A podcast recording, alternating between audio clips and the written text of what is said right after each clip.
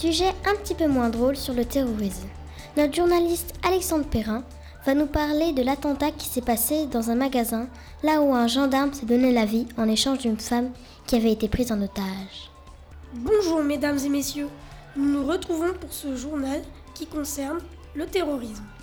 Les dernières actualités sont la mort d'Arnaud Beltrame, le gendarme qui s'était livré aux ravisseurs en échange de la libération d'une otage à Trèbes. L'homme de 45 ans avait échangé sa place contre celle d'une otage durant l'attaque du Super U. Le lieutenant-colonel Arnaud Beltrame, mort suite à ses blessures, annoncé le, samedi 24 mars par le ministre de l'Intérieur Gérard Collomb.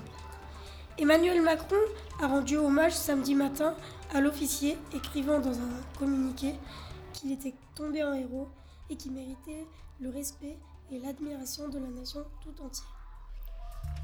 Merci Alexandre Perrin pour cette information. Un peu de sport enfin, beaucoup de sport avec Bachir Nias.